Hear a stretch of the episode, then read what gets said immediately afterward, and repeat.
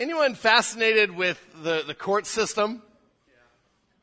Yeah, I am. I, this is this. I, I love thinking the trial. Why are there so many TV shows about trials and the court system and arrests and all that? I mean, this is a, an area of fascination. I am. I think I've shared this before. I'm one of those weird people that is just dying to get on a jury. I, I, I would love to sit on a jury, and I've gotten called into the jury box three times. I've had three legitimate chances, and every time I've been denied, which I take very personally, and I'm, I'm getting over it. And, and I, the last couple times I was denied as soon as they found out I was a pastor. So um, if you want a way out of jury duty, don't use that because that would be lying. Um, but for whatever reason, they hear I'm a pastor, and the defense thinks that I'm going to be mean and judgmental, and the um, the prosecution usually thinks that I'm going to be loving and kind and merciful, and neither want that. But I really want to serve on a trial someday because you're you're in a process of saying, is this person innocent or are they guilty? And just all of the different things that go into that are fascinating. You know, most defendants in that case, what do they say? I'm, I'm not guilty. I'm innocent. And that's why you're having a trial. And, and it, it's sort of like at home whenever anything happens and maybe we, we find something out or something broken and we say, who did this? And it's amazing because none of my kids ever have done it. And I know those of you with parents have felt the same way. It's always not me, not me. And I, am looking at it, I'm like, those are your shorts. That's your clothes. What do you mean you didn't leave? Oh, no, must have been my sibling. We'll, we'll just keep it that way. We have this need to somehow present ourselves as not guilty and that it's not us that did that and we're innocent. What's interesting is we come to this point in Luke, we come to, to the next set of trials of Jesus, and Luke is going to be very intentional to, to give us a meticulous defense and a meticulous proof that Jesus actually was innocent. That he did not do any of the charges that he was being accused of. That he didn't, wasn't guilty of these things and didn't deserve death. And this makes all the difference in the world, right? This makes all the difference in our salvation. Remember Luke, he is spending time proving our salvation and saying our certain salvation. If Jesus was guilty, just think about this for a minute as we start this morning. What if Jesus was guilty? What if Jesus was a sinner? Where does that leave us? It leaves us on the cross. Yeah, why? Because who did, whose sin did Jesus pay for then? His own. If, if he's a sinner, if he's guilty, if he has offended Almighty God, then he is paying the price on the cross with his life, and he is not paying our price. He is not paying the penalty for all sins. It also, if, if he is a sinner, if he is guilty, it calls into question everything written about him. It calls into question the truth of the Word of God. And so this is a key issue that Luke, while he's, he will skip some of the details of how many times Jesus is beaten and how many times all this happened, Luke is, Dr. Luke and the historian, and he is zeroing in on Jesus was innocent. We already saw that with the Jewish trials, that they didn't have anything legitimate. They didn't understand where he was coming from. And now from the Roman trials, we're going to look at three phases this morning where Jesus says, where Luke says he was innocent. And we're going to get to, to peer into the system, like if you were on jury duty or like if you were observing in the courthouse. We're going to get to peer in on these trials and see the summaries of these three different phases of the trials. You know, last week we ended with the Jewish phases, and it, we ended chapter 22 with Jesus in front of the Sanhedrin. And I think I have a picture of uh, the Sanhedrin, Jeremiah, if you could put that up. It would have looked something like this. We had 71 men, Pharisees and Sadducees, and, and the chief priests that were leading, and the accused would be that person standing in the middle. I know the font's a little small there. Um, the, the accused would have been standing in the middle with all of the the people judging him standing around, and witnesses could come up and Jesus has just been through that Friday morning. And he has stood there and he has heard the accusations of blasphemy. And he has, he has heard the verdict that you're guilty, even though he knew that he wasn't. But there was a problem. The problem, the big problem, is if you get into the political intrigue, the problem was the Jews had no right to kill anybody. They legally could not take someone and execute them. And so if they wanted Jesus executed, they needed to build a coalition with the Romans. And they needed to get the Romans on their side and somehow get the Romans to, to condemn Jesus to death. So turn with me to Luke 23.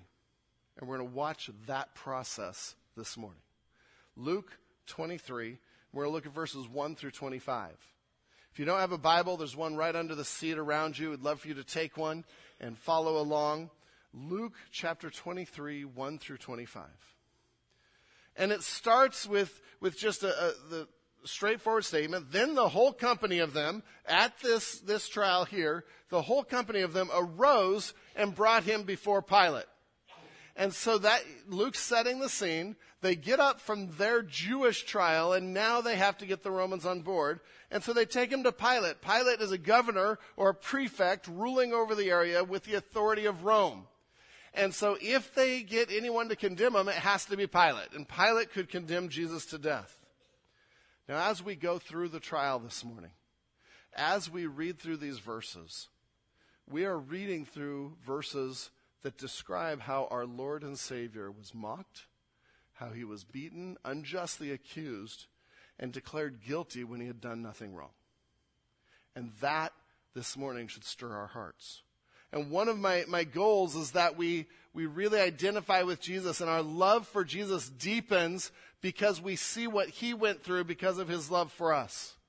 And that should deepen our, our feelings of love for him. It should deepen our gratitude for him. This, today, we're, we're celebrating Thanksgiving weekend. And as even though we come to a serious text, this should make us grateful and thankful for what Jesus has done. Because it wasn't easy. He went through it for us. But then also, as I mentioned, I want us to see how many times Luke is making this case that Jesus was innocent. And so verse 1 is the setting the Jews bring Jesus before Pilate, but they've got to come up with different charges. Their charge was he thinks he's the Messiah. He thinks that he's God and placing himself equal with God. Pilate doesn't care about that. Pilate could care less if he thinks he's God. He, he can be delusional in that way. Pilate is more concerned did he break any Roman laws? and the only way he'll execute him is if he broke Roman laws. And so we come to verse 2 and we get right to the charges. Luke is just going right to the details, which I love on this. And they begin, they being the, the Jewish leaders, and they begin to accuse him, saying, We found this man misleading our nation and forbidding us to give tribute to Caesar, and saying that he himself is Christ, a king. And they level three charges against Jesus. Charge number one misleading our nation. Some translations will say subverting the nation. And the idea is that he's, he's, he's bringing up ideas, he's bringing up statements that would turn people against Rome. He's an insurrectionist. And so he's subverting, he's stirring people up, he's a threat to peace, he's trying to seduce loyalty from the empire. And so the argument here is he is a direct threat to Rome. You don't want, you don't want him around, do you? You don't want him stirring things up, Pilate. Here, here's our first charge. He says he's a king, a revolutionary to overthrow you. Now, we know this wasn't true. We know that Jesus said, Love one another. We know that he taught forgiveness and reconciliation, and he never once took action against the Roman Empire. Against the, the, the religious leaders, yeah. But we know this wasn't true. Charge number two. He forbids us to give tribute to Caesar. And this is clearly false. If you remember what we just looked at in Luke, what Pastor Andrew talked about, what, what did Jesus say when he was asked about taxes? Give to Caesar what's Caesar's. He said, pay your taxes. This one is, and there's witnesses there. This one is easy to disprove. But it was a serious charge. the, the Jews here are picking charges that they thought would push Pilate's buttons. See, about 25 years earlier, and Pilate would have known this, he wasn't governor at the time, but he would have known this. About 25 years early, earlier, Judas of Galilee, he provoked an insurrection against Rome over the issue of Roman taxation.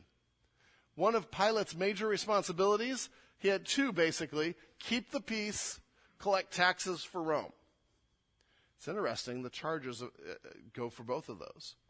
And they're trying to say, this is your job. You're to collect taxes. And he doesn't want you to collect taxes. Now they're lying. But they're trying to hit Pilate with what matters most to him. This one, again, absolutely not true. Charge number three, claiming to be king. Claiming to be king. This is the one that's, that's sort of true. And this is the one where it's true, but not in the way that they're saying it, not in the way that they're, they're presenting it. They're saying he's claiming to be an earthly king. He's claiming to have more power, to be a replacement for Caesar. And so they're trying to again portray this as someone causing an insurrection. He's going to try to take over power. And yeah, it's true that he was a king, but not in the way they were saying. He was not an earthly king at this point. He wasn't there to replace Rome. He was a, a spiritual king. He wants to be king of our hearts. He wants to be king of our lives. And so, yeah, this one, maybe, maybe not, but this is the one that Pilate's going to talk about. This is the one he's going to explore because the others are, are, just so obviously not true and, and, easy to prove that they aren't true. And so we get to, to verse 3. And Pilate asked him, Are you the king of the Jews? So Pilate goes there. And I can just imagine Pilate, put yourself in Pilate's place.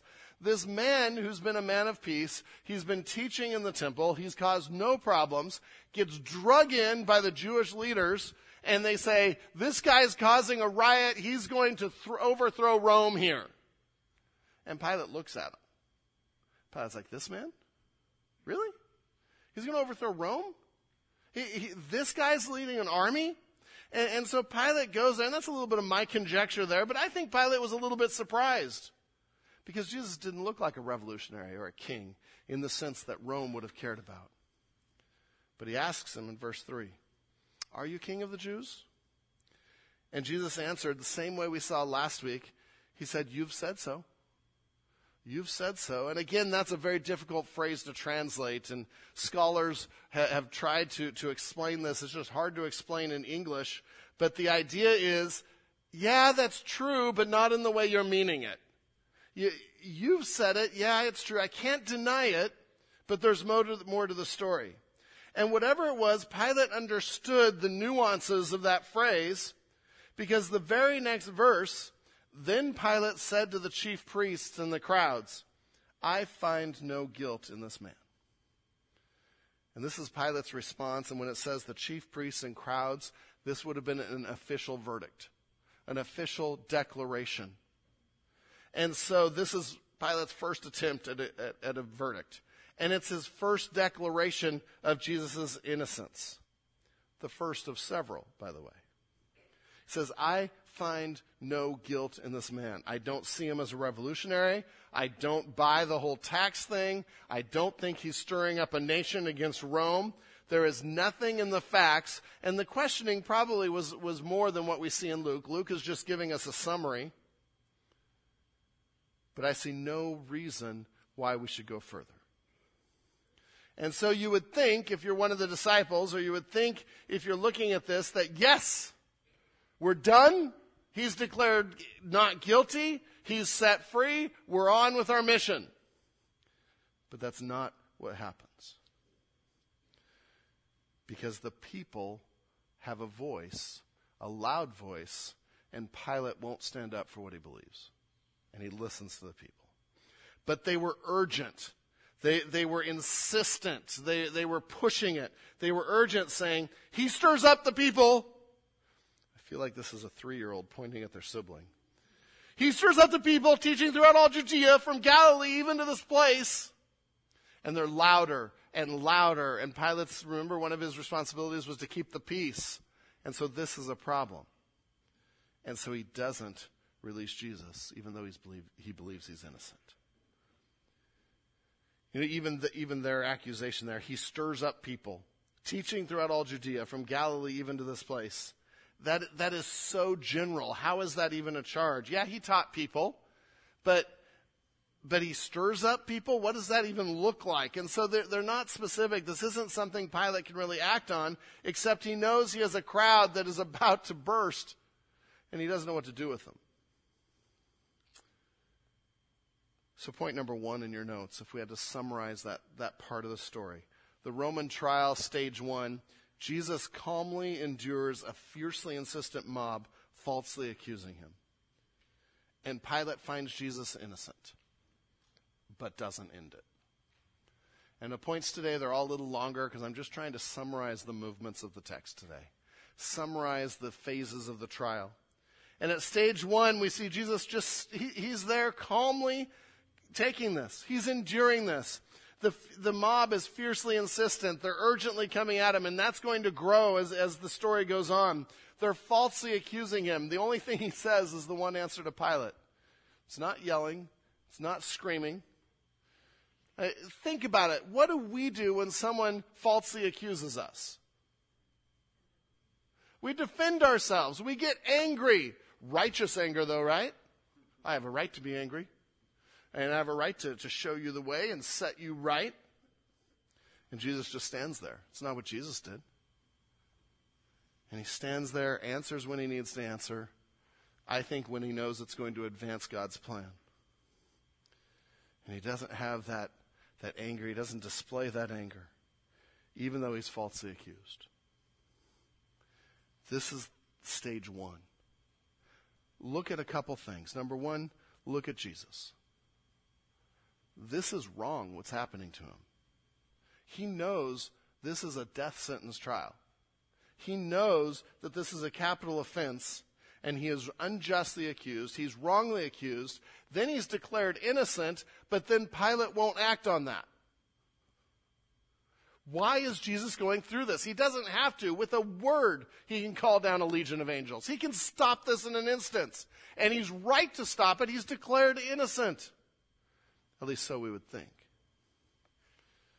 Why did he allow it to continue? Not my will, but yours be done. Why? Because he was determined to follow the Father's will to bring us salvation because he loved us. And that's going to be the overarching theme today. He was determined to follow the Father's will to bring us salvation out of his love for us, his care for us one other point of application. So on each of these, I want to I want to just see the heart of Jesus and and marvel at that and have that touch us deeply. But also remember Jesus back when he's preparing the disciples for this day and the days, the hardships to come. He says, "Don't be planning your defense. Don't be." Don't be jumping to defend yourselves. Let me do that. I am the master defender. Just keep doing what I've asked you to do. And here, Jesus starts to put that into practice. Those weren't idle words. He actually believed that. And he followed that. You know, we, we live in a, in a day and age where in America we have it easy compared to a lot of oppressed countries.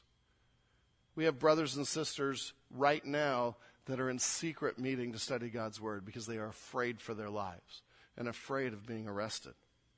But yet I also know that even in America, the hardships are ramping up and it's hard to follow Christ. We get mocked because we follow Christ.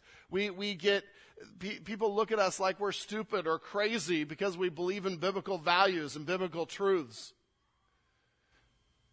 Village, that's life. That's what it means to follow Christ. Because his truths are, are not evident to those that have been deceived by Satan are not evident to those that have fallen away and will not, will not respond to Christ. People will misunderstand us. People will misjudge us. Keep following God and doing His work. Just practically, what happens when, when you see someone always trying to defend themselves? It, it, it detracts from the message. It detracts from what they're doing. It's annoying. It makes them look guilty. We don't have to defend ourselves. We're to defend the gospel. We're to defend the truth of God's word. But for the personal insults and the things people misjudge us, clarify where we can, but that's not our purpose. Let's not spend our time there. Let's spend our time teaching or preaching the gospel to people, sharing the gospel with people. That's what they need. That's what Jesus did. So in phase one, Jesus calmly endures a fiercely insistent mob, falsely accusing him. And Pilate finds Jesus innocent, but doesn't end it. And so we get to phase two, stage two of the Roman trial, where I'm sure everything's going to be different. And in stage two, in your notes, Jesus endures mockery and ridicule from Herod without responding in kind. And Herod finds Jesus innocent, but doesn't end it. Do you see the pattern? And so we come to verses 6 through 12. And, and if you remember in verse 5, one of the things that was, was said by the Jewish leaders was, he, he's from Galilee. He's taught in Galilee. And, and, and Pilate's like, oh, oh, I have an out. The, this whole story is Pilate trying to weasel out of this, quite frankly. He's trying to figure out a way to make everybody happy, to not take a stand, and to, to make himself look good. And so when he hears in verse 6, when Pilate heard this, he asked whether the man was a Galilean. It's like, cool. See, the thing was, Pilate was, was the governor of the southern part of Israel, of Judea he was not governor or over the northern part, the, the region of Galilee. Herod was, one of Herod the Great's sons. And when Herod the Great died, his kingdom was divided up four ways, and one of his sons was still in charge of the northern area and, and ruling over that. The area in the south where Pilate was, that person had been gotten rid of, and now Rome had put Pilate in to rule that area. And, and there's, there's differences between them. There's, there's no love lost between them at this point. But to Pilate, he's like, I can send him to Herod. I can pass the buck. I don't have to deal with this. I don't have to look bad. I don't have to make the hard decision. Herod will do it. And, and what a coincidence. It's Passover time and Herod's in town. This is perfect. I may be adding a little bit. But I want you to get what's happening. Verse 7. And when he learned that he belonged to Herod's jurisdiction, he sent him over to Herod, who was himself at Jerusalem at that time. Then verse 8, when Herod saw Jesus, he was very glad. See, he was happy to see Jesus. But we'll see why. For he had long desired to see him because he had heard about him, and he was hoping to see some sign done by him. Herod's like, the sideshow shows up. Jesus can come, do some magic tricks for me. You know, I, I want to see what's happening. And this was just a show to Herod. And this was his chance to see the show. He wanted to see the miracles, wanted to see what was done. The problem is Jesus wasn't having it. And he wasn't there just to entertain Herod. By the way, this is the same Herod that had John the Baptist beheaded. Just so we get the relationships right. And John the Baptist is Jesus' cousin. And so this is the man that had Jesus' cousin beheaded, wrongly so. He's there trying to, to treat Jesus as a sideshow, and we're going to see it gets worse. So he, being Herod in verse 9, questioned him at some length, but he, being Jesus, made no answer. So Herod's just asking questions, and Jesus just stands there or, or sits there, not saying a thing. He's, he's being ridiculed, we'll see. In verse 10, the chief priests and the scribes stood by, vehemently accusing him. So now we're a little bit stronger. They're worried because this is their plan to get rid of Jesus. If this doesn't work, they've got nothing. And so they ramp up their attacks. And Herod, in verse 11, with his soldiers, treated him with contempt and mocked him. Then, arraying him in splendid clothing, he sent him back to Pilate. And so get this, there's questioning for a while, and, and Jesus doesn't say anything, and so now they're insulting and mocking, and, and the, the Jews are there, the leaders of the Jews, they've ramped up their accusations. Man, this is like Jerry Springer trial. And, and this isn't like our court system today, and, and it's just going and going and going. And Herod is getting the spectacle, just not the one he wanted. And it's interesting because in Isaiah 53 7, we see this prophecy about the Messiah. He was oppressed and he was afflicted, yet he opened not his mouth. Like a lamb that is led to the slaughter, and like a sheep that before its shearers is silent, so he opened not his mouth. And Jesus fulfills that as he just takes it and stands there. Our Lord and Savior that we love was being treated in this way. You know, part of the insults in, in verse 11, they're treating him with contempt, they're mocking him, arraying him in splendid clothing. All of this really tells us Herod isn't taking the charges seriously. Because he says, Oh, you're a king. Oh, I have some old robes. Hey, go get me one of my old robes. Uh, a nice one, but you know, an old one I don't wear anymore. And he comes and he puts it on Jesus and they mock him for his statement that he's king. This isn't what you do to someone that you think is guilty. And in fact, if you just peek down to verse 15, neither did Herod, thinking whether he's guilty, for he sent him back to us. Look, nothing deserving death has been done by him. And, and Pilate says Herod didn't find him guilty either. There is nothing that this man has done. And so Herod mocks him, doesn't get what he wants, throws a little temper tantrum, insults and mocks, sends him back. It's interesting, verse 12. And Herod and Pilate became friends with each other that very day. For before this, they had been at enmity with each other. And, and probably the friendship is because Herod felt it was sort of a compliment that Pilate would defer to him. I don't think Pilate meant it as a compliment. But Pilate defers to him, and oh, wow, he's including me in this. And, and from that point on, they had political points with each other it mended a friendship between the man that ordered John the Baptist executed and the man that would order Jesus to be executed. Good friendship. How do we take this section? Uh, first thing that you notice is both Pilate and Herod now are trying to be non-committal about Jesus. He's innocent, but we don't want to actually follow through on, on actions that would show that. We don't want to anger the authorities. We don't want to anger the Jews.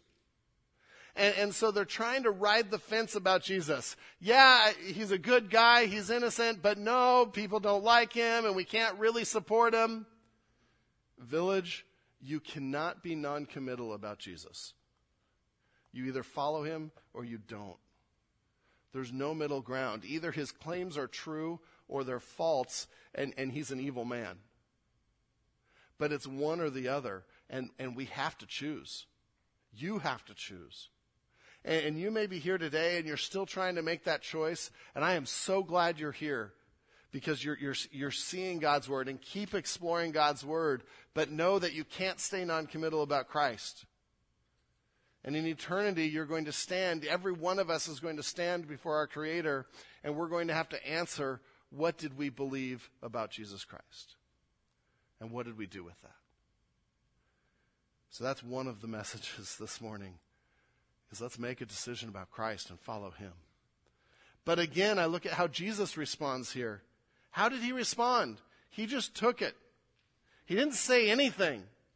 And not in, the first section, he was being falsely accused. Now that's added. What's added on that is being mocked and being insulted. And what's your, I asked this on the first section. I'll ask it again here. What's your natural inclination when you're mocked? When someone insults you to your face? What do you say after you've punched them? Right? We, we, we have this the defense mechanism that we just want to respond, and, and Jesus doesn't because he is perfect and innocent. And he is following the will of God. He refused to respond in kind. I, I, see it with my kids. I see it with your kids. Uh, we, we naturally respond in kind. Someone mocks someone else, and boy, the insults just come right back. And we've got good ones. And we know how to hurt. And we know how to prod. And we know how to poke. But responding in kind like that, it just shows our weakness.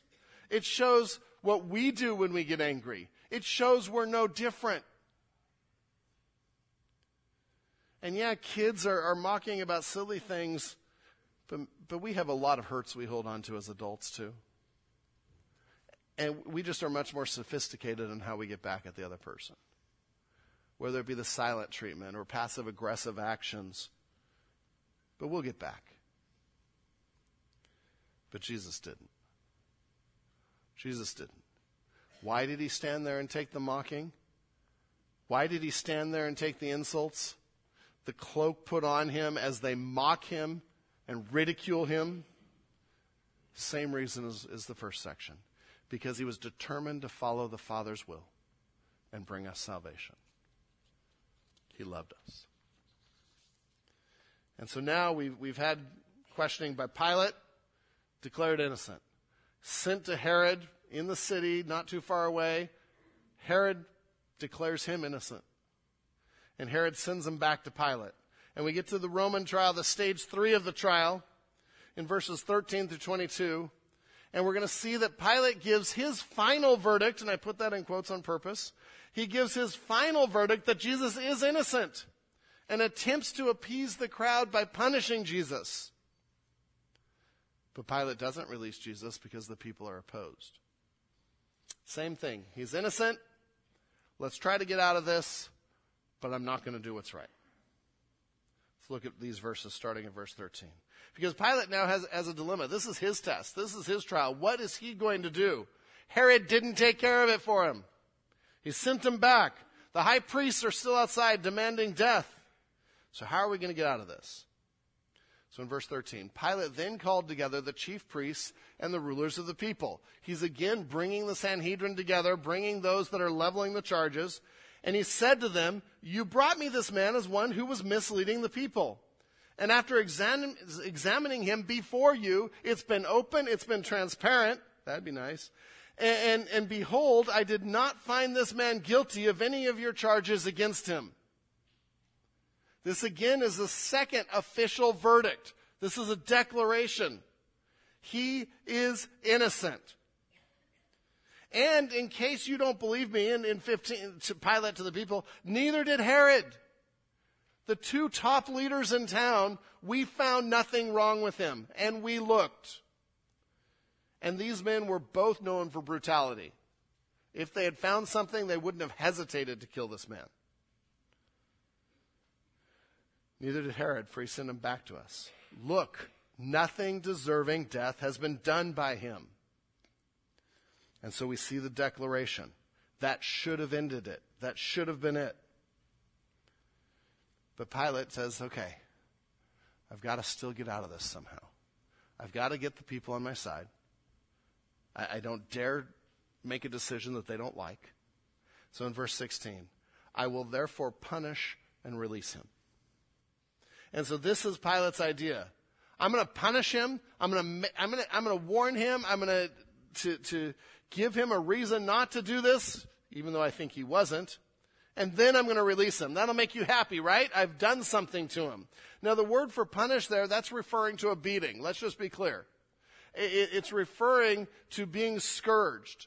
And if you compare it with the other gospels, Pilate did in, in fact have him beaten at this point and then bring him back and try to release him. And so Luke doesn't go into that, but this is a real threat by Pilate. In fact, the Romans had three different kinds of beatings. They were really good at this kind of stuff. And um, the, the three kinds, I'm going to crucify these words, but fustus, flagella, and verbera. Those were there's three kinds. And the first one, fustus, was the lightest, and it was often used as a judicial warning. If you thought someone was going to do something, you gave them a light beating. Now, it still was the whip with the stones and the glass in it, and it still hurt, but it wasn't to bring them close to death. It was just a few lashes, you know, make them pay a little bit, make them suffer a little bit. It's, it's the parent that says, uh, I'm spanking you because I'm sure you will do something wrong. And so Pilate does this. And he brings them back out bloody and, and, and, and hurting and he says, I'm going to release him now. Are we good? We good? And in verse 18, we find out, no, no, we're, we're not good. Pilate tried to ride the fence. He gave him that, that first beating. Now, the last beating, just so we know, is coming for Jesus. That's the beating that you gave to someone, the, the verbera that you gave to someone just before you crucified him. And one of the points was to bring them close to death so that way the crucifixion didn't take as long. And that Jesus will suffer that. Beating upon beating. But here it's just the first one. Pilate tried to ride the fence, find some middle ground. Didn't work. So we get to verse 18. Now, as you'll notice, and, and I'll just point this out so you don't have to email me later, you'll notice in most of your Bibles there is no verse 17. And, and the reason is, as we, we translate the Bible, we constantly try to go to the best manuscripts we have. And the best manuscripts we have actually don't have verse 17. It looks like a scribe added it in, a copy from, from Mark and John. And it really just talks about that at a festival, their, their tradition was to release one man. At the Passover, the Romans said, you know, we'll appease the Jews a little bit. We will release one prisoner to you because we are so kind and so generous. So verse 17 just talks about that. It's nothing um, that isn't said in 18 and 19. The people in verse 18. But they all cried out together, Away with this man and re- release us Barabbas. And so this is referring to this tradition at the festival that someone's going to be released. And, and we know that Pilate says, uh, you know, we have Barabbas here. Barabbas is a murderer and insurrectionist. He is guilty. We know he's guilty. Or we have Jesus who, who is innocent. Let's release Jesus. Makes sense, right? And in verse 18, away with this man, release to us Barabbas. A man who had been thrown into prison for an insurrection started in the city and for murder. This is a bad guy. And the leaders are inciting the crowd and they're saying, no, no, let's take Barabbas, release him instead of Jesus. Pilate wanted to release Jesus. He keeps trying. He wants to slither out of this. But the people would rather give freedom to an insurrectionist and a murderer. How great is the deception in their hearts? How great is the deception in our hearts when sin takes over and we let it have free rein? So in verse 20, Pilate responds Pilate addressed them once more, desiring to release Jesus. And, and all this time we think, okay, Pilate's trying to do the right thing. We know from another gospel his wife had a dream and, uh, and said, don't have anything to do with this man's death. And so he's trying. But they kept shouting, crucify, crucify him. And we see the phrase repeated for emphasis. It's doubled to show the intensity. The tense here is an unending cry. They just keep crying and crying and crying yelling and yelling and yelling, and the riot is growing, and the, and, and the emotions of the crowd are rising. And Pilate's in trouble. Because Pilate doesn't see a way that he can keep the peace. Verse 22. A third time he said to them, Why? What evil has he done? I have found in him no guilt deserving death. Even if he, he did do some things, there's nothing that deserves the death penalty here. I will therefore punish and release him. Whip him a little bit. We're good. He'll learn his lesson. Everybody's happy. That was not what the crowd would accept. Quite frankly, because that wasn't God's will here. And God is willingly, Jesus is willingly going to the cross, and God's will is being done. This is the third declaration of innocence that Pilate gives. With Herod's statement, it's the fourth time in this passage that Jesus is declared innocent by people who examined him, by with witnesses that would have seen these things when Luke wrote this, and, and this could have been verified. Later, we'll see one of the criminals on the cross declare Jesus' innocence. We'll see a centurion declare Jesus' righteousness. This was an innocent man being treated in the most despicable way possible. Jesus suffers because Pilate is wishy washy. He gives in to the crowd, he compromises. Village, this should make us sick. But Jesus allows it. Why? Same reason as the stages one and two because he was determined to follow the Father's will and bring us salvation in 1 Peter 2, we read in verse 21 through 24 For to you this has been called, because Christ also suffered for you, leaving you an example that you might follow in his steps. He committed no sin, neither was deceit found in his mouth. When he was reviled, he did not revile in return. When he suffered, he did not threaten, but continued entrusting himself to the one who judges justly. He himself bore our sins in his body on the tree, that we might die to sin and live to righteousness. By his wounds you have been healed. But I love that verse. He continued entrusting himself to the one who judges rightly. And again, we, we have turmoil watching Jesus go through this, and our hearts ache because Jesus goes through this. But we also can, can see, we learn from verses like that, that our trust is in God the Father. It's not in the judicial system. It's not in hoping for a verdict or hoping for a ruling. Our trust is in God Almighty. What circumstances are you in today that you need to trust the one who judges rightly in? What circumstances do we need to stop worrying about and stop holding so tightly and stop letting us letting consume us because we know God the Father's got it covered and he will judge rightly.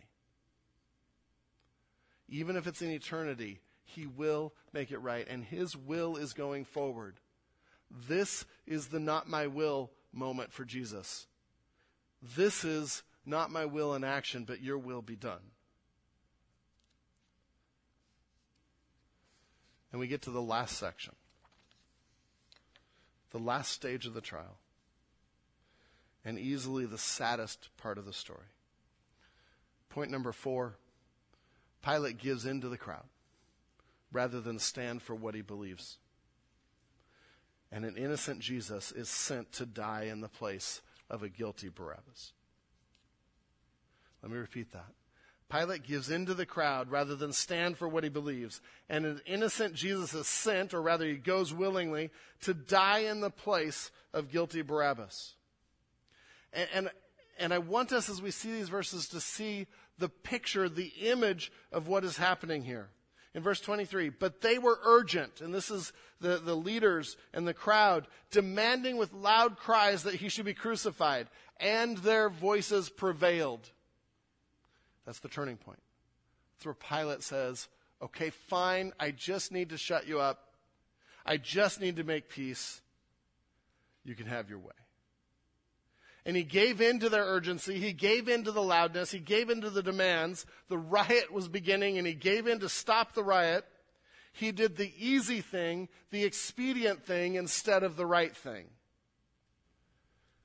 And again, like we talked about a couple weeks ago, we see self protection in action. And self protection is this insidious sin that we will do just about anything to keep ourselves from being, being hurt, to keep ourselves from being incriminated. We are people that protect ourselves almost at all costs. And we see Pilate doing this. And so in 24 and 25, so Pilate decided that their demand should be granted. He released the man who had been thrown into prison for insurrection and murder, for whom they asked, but he delivered Jesus, who was innocent, over to their will. The murderer is released, the deliverer is slain. Do you see the impact of this decision? The leaders, the crowd, they're turning on him. And, we see this turning in the crowd and, and as the leaders incited them and, and just kept the emotions going. And it became so urgent.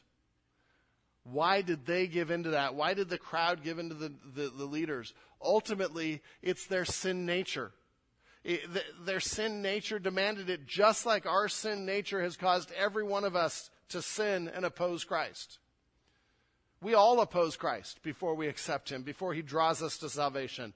We all oppose Him in our own way. And in this case, the crowd is just doing what their sin nature is driving them to do to oppose Christ because they don't want to acknowledge His claims. Village, we are all fallen. It could easily be us in those leaders or that crowd. But more than that, it's probably us in the place of Barabbas. We are all fallen.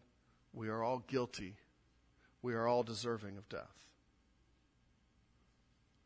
One of Aesop's fables tells a story about a scorpion and a frog.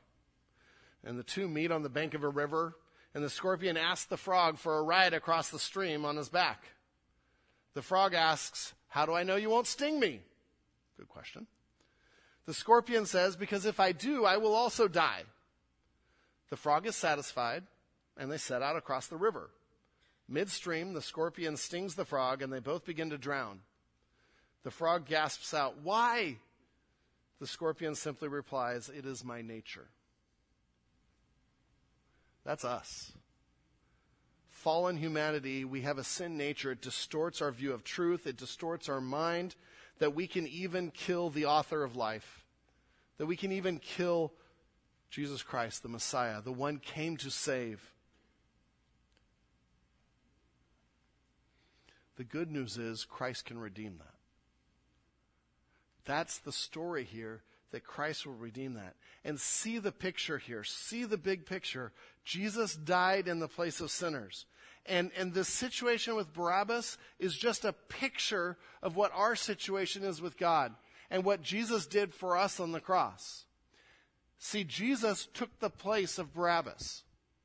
An innocent man took the place of Barabbas, who should have been executed and killed, took his place in prison, took his place on the cross, and Barabbas is set free and has the freedom that Jesus should have had. Right? We see that from the story. We're like, this isn't right. This isn't fair. Well, that's what Jesus did for you and I on the cross. You and I, because of our sins, because of that nature that we've given into, because of our opposition to Christ, you and I deserve to be hanging on that cross and, and to die as a penalty for our sins. It's a just and right penalty. But Jesus, in his substitutionary death, took our place and hung on the cross as an innocent man, and he had to be innocent to pay for our sins, so we could receive his righteousness. This is a blessed exchange.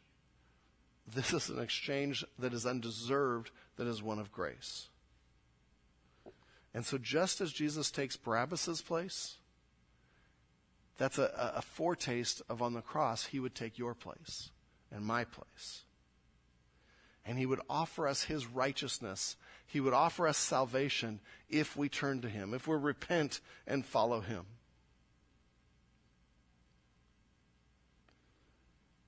What a great picture in an awful story.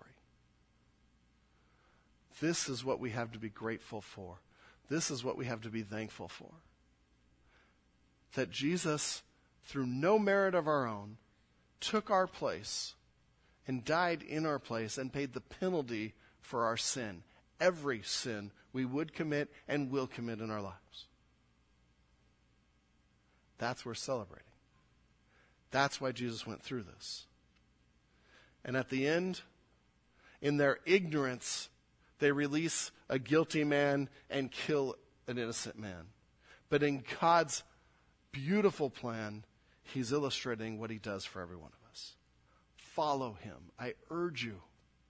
Don't neglect that gift. Don't ignore that gift. That is there for every individual, no matter what your sins are, no matter what you've done, knowing that you deserve death from an eternal God, but knowing that Jesus paid that price. And Jesus says, You can be released, and I'll take your place, just like I did for Barabbas.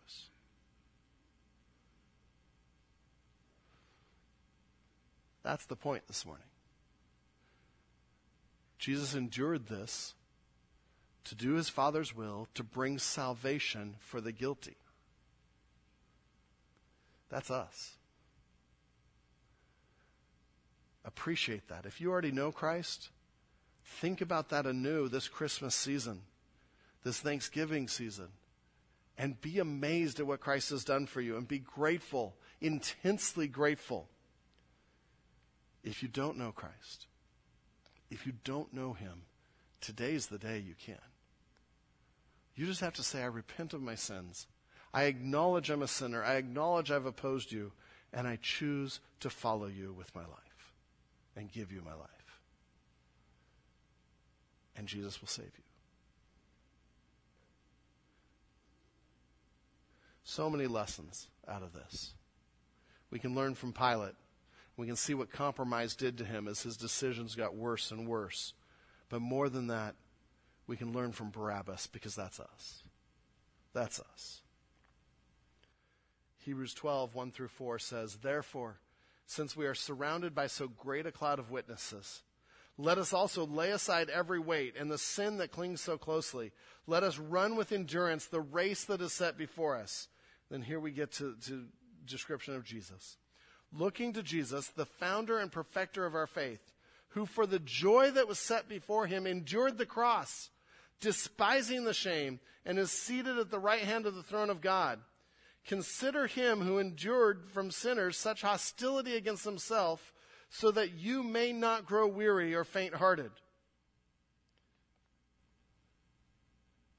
Consider him who endured this, who endured the, the beatings, who endured the mockery, who endured the false accusations, and still went to the cross for us to be sin for us.